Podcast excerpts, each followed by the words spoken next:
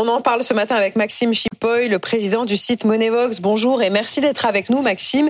Et Frédéric Boissé, rédacteur en chef de, de, Ligne Rouge, parce que Ligne Rouge diffuse ce soir sur BFM TV à 20h50 un document euh, exceptionnel sur ces escrocs bancaires et leurs pièges de plus en plus euh, sophistiqués.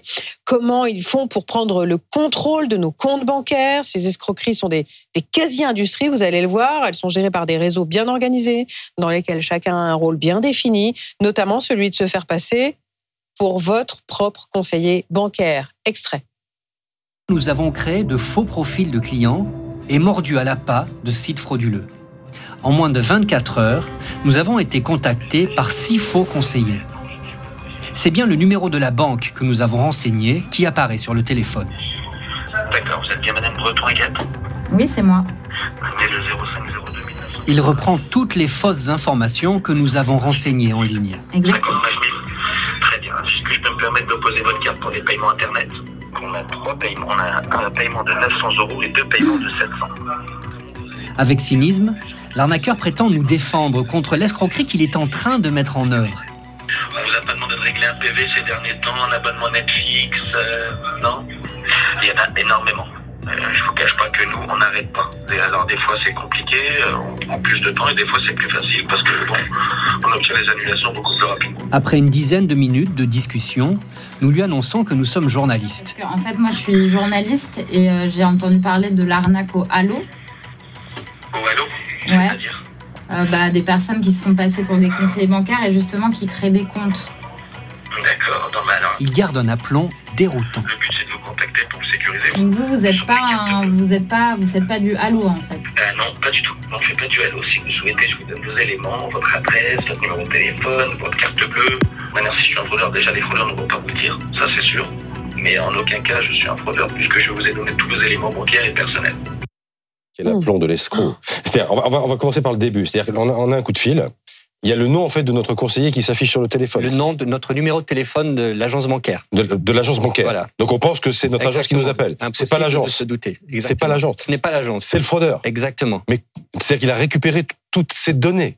Euh, On le voit là dans l'extrait, euh, elle en parle et le fraudeur en parle. On reçoit régulièrement des SMS ou des spams qui nous disent attention, votre abonnement Netflix est sur le point d'expirer. Mm. Attention, vous avez un colis qui n'a pas été livré. Attention, euh, vous avez une, amende pour euh, excès de vitesse qui n'a pas été euh, payée. Et donc, vous avez, ça vous renvoie sur des sites internet dans lesquels on vous demande de rentrer vos données. Et vous, en toute bonne foi, vous allez donner vos coordonnées en croyant les donner à Netflix ou à l'agence de traitement des données pour les amendes. Sauf qu'en fait, ce sont des faux sites parfaitement imités, mais vraiment bien imités. On n'est pas dans les mauvaises copies d'il y a quelques années où il y avait des fautes d'orthographe grossières. Là, c'est très bien fait. C'est impossible de se douter que c'est un faux site.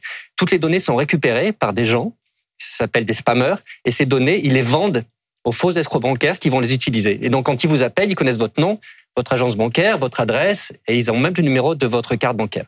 Mais Ça- ça comment- me fait penser à quelque chose qui m'était arrivé aux États-Unis. Pour le coup, on m'avait dit que j'étais victime, euh, que quelqu'un avait volé mon identité. Et c'est carrément la police new-yorkaise, un faux numéro, mais le même que celui de la police new-yorkaise qui m'appelait. Est-ce que ça, ça existe avec des faux numéros de police français qui peuvent nous appeler Alors, je ne sais pas si la police appelle. Il y a énormément de faux numéros Oui. qui sont utilisés, mais là, en l'occurrence, pour cette arnaque-là, c'est le numéro de votre banque.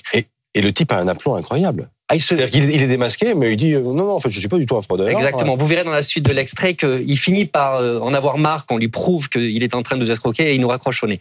Mais il tient un long, long moment en démentant totalement. Et c'est leur talent, hein, c'est qu'ils ont un aplomb de bonimenteurs. Ils sont très forts. Mais, mais ça veut dire qu'il ne faut plus jamais répondre à des choses qu'on n'a pas Ah sollicitées? Alors c'est très très compliqué parce que la plupart des victimes à qui on a parlé sont incapables, enfin elles n'ont rien vu, elles n'ont rien deviné. Eh oui. Donc la seule chose à faire quand on vous appelle, c'est fou, mais c'est de raccrocher et de rappeler vous-même votre agence bancaire au numéro que vous connaissez. Ben bon, on pas ce là. parfois on se dit mais euh, si si je- c'est ta banque. En fait c'est pas sûr que ce soit que ce soit. On se protège comment Maxime Chipoy? Euh, effectivement, le- l'extrait était, vraiment euh, très parlant. Euh, la première, euh, le premier réflexe, c'est de ne jamais répondre à un pseudo-conseiller qui vous appelle, puisque toutes les banques sont formelles là-dessus. Aucun conseiller ne vous appellera pour vous demander de confirmer une opération ou pour vous demander des informations personnelles. Donc, si quelqu'un vous appelle et se fait passer pour votre raccrocher au nez, aucun problème, quitte à rappeler derrière sa banque avec le, le numéro habituel euh, qu'on qu'on a l'habitude d'utiliser. Voilà, donc c'est ça la solution, c'est on raccroche et on rappelle sa, son agence bancaire avec le numéro que l'on connaît pour dire est-ce que c'est vous qui venez de nous appeler? Mais ça, c'est si on vient de- d'écouter ou si on vient de regarder Ligne Rouge. Il y a aussi, euh, il y a pas besoin. Enfin, c'est- c'est pas des, des personnes hyper naïves qui tombent dans le piège. C'est c'est tout le monde. C'est pas que notre grand-mère qui comprend pas tout. Euh, Donc comment on peut à un moment dire aux gens bon, oui, méfiez-vous et ne répondez plus.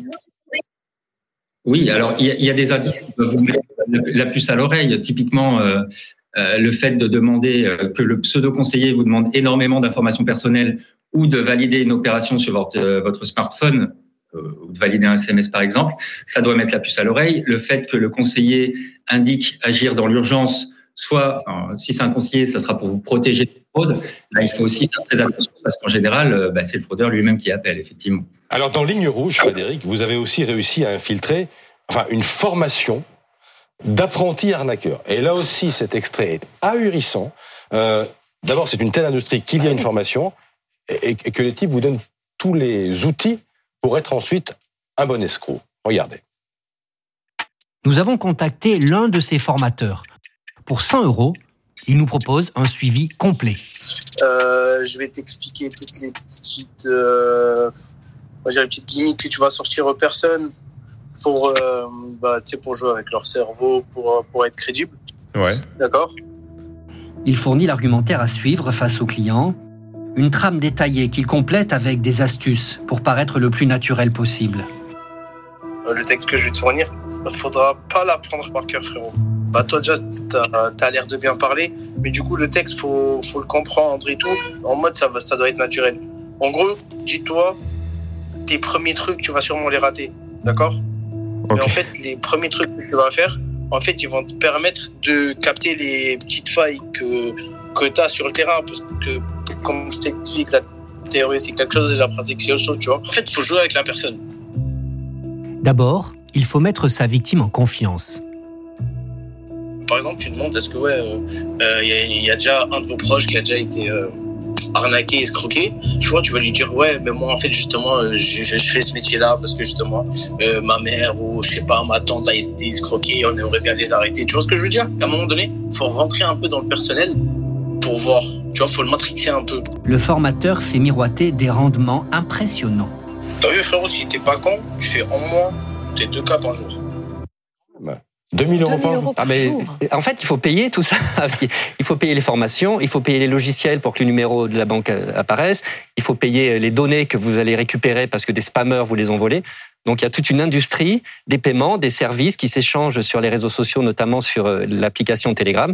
Mais en effet, on gagne très bien sa vie avec ça. Et Frédéric, quand on regarde votre grand format, on se dit qu'il faut se méfier de tout le monde. De n'importe quel coup de fil, en fait, tout est suspect. Mais c'est très très dur. En, en fait, ils ont compris un truc, les escrocs, c'est que les banques ont énormément renforcé tous les systèmes de protection. Aujourd'hui, c'est même quand vous faites le moindre virement, il y a, vous recevez des données, il faut valider des codes et tout ça. Et donc, le seul élément de faiblesse qu'il y a dans tout ça, c'est nous, c'est le client. Donc, on manipule l'humain parce que c'est comme ça qu'on peut contourner les, les mesures de sécurité des banques. Est-ce qu'on est assuré contre ça? Non. Ah, Enfin, c'est plus compliqué que ça. on va voir. Mais Maxime, il n'a pas l'air d'accord. théoriquement, la banque doit vous rembourser, sauf si elle prouve que vous avez fait preuve de ce qu'on appelle une négligence grave. Sauf qu'à partir du moment La où vous avez do- naïveté est-il- est-elle une Eh ben, négligence Sauf qu'à grave partir du moment où vous avez donné vos codes, eh ben la banque insiste sur le fait que c'est vous qui avez commis la négligence. Et donc tous les gens qu'on a rencontrés, il y en a très très peu qui arrivent à se faire rembourser. Maxime, Que fait la police? Alors, juste pour revenir, effectivement, euh, Frédéric a raison. Euh, bon, dans la plupart des cas, les gens sont remboursés de leur fraude. Après, ça dépend énormément de comment vous avez fait votre déclaration euh, de fraude. Si vous avez, si vous avez expliqué que euh, bah, vous avez tout donné très facilement, là, c'est clair que la banque va essayer de de, de vous faire porter le chapeau, hein, très clairement. Par contre, si vous avez expliqué que le conseiller euh, s'était présenté comme étant un conseiller de votre banque, euh, vous avez tout bien expliqué et avez euh, déroulé un, un long ta- argumentaire pour euh, pour euh, récupérer quelques données, là, il y a des chances que ça passe. Donc, il y a un peu une zone grise sur le remboursement, mais l'essentiel des remboursements de, de fraude sont, sont quand même faits par la banque et sans qu'il y ait besoin d'avoir une assurance. C'est quand même Après, une très la très banque grosse zone grise parce que Ouais. je vous dis, nous on a contacté une cinquantaine de personnes. oui. Il y en a une seule qui a été remboursée. Moi, écoutez, là, là, j'ai une- Ah ouais. ma, ma- ma petite nièce qui m'envoie un texto. Elle me dit qu'elle s'est fait voler 4000 euros par un faux conseiller euh, bancaire. Le monsieur était super fort. J'ai fait deux virements de 2000 euros sur le compte qu'il m'a donné.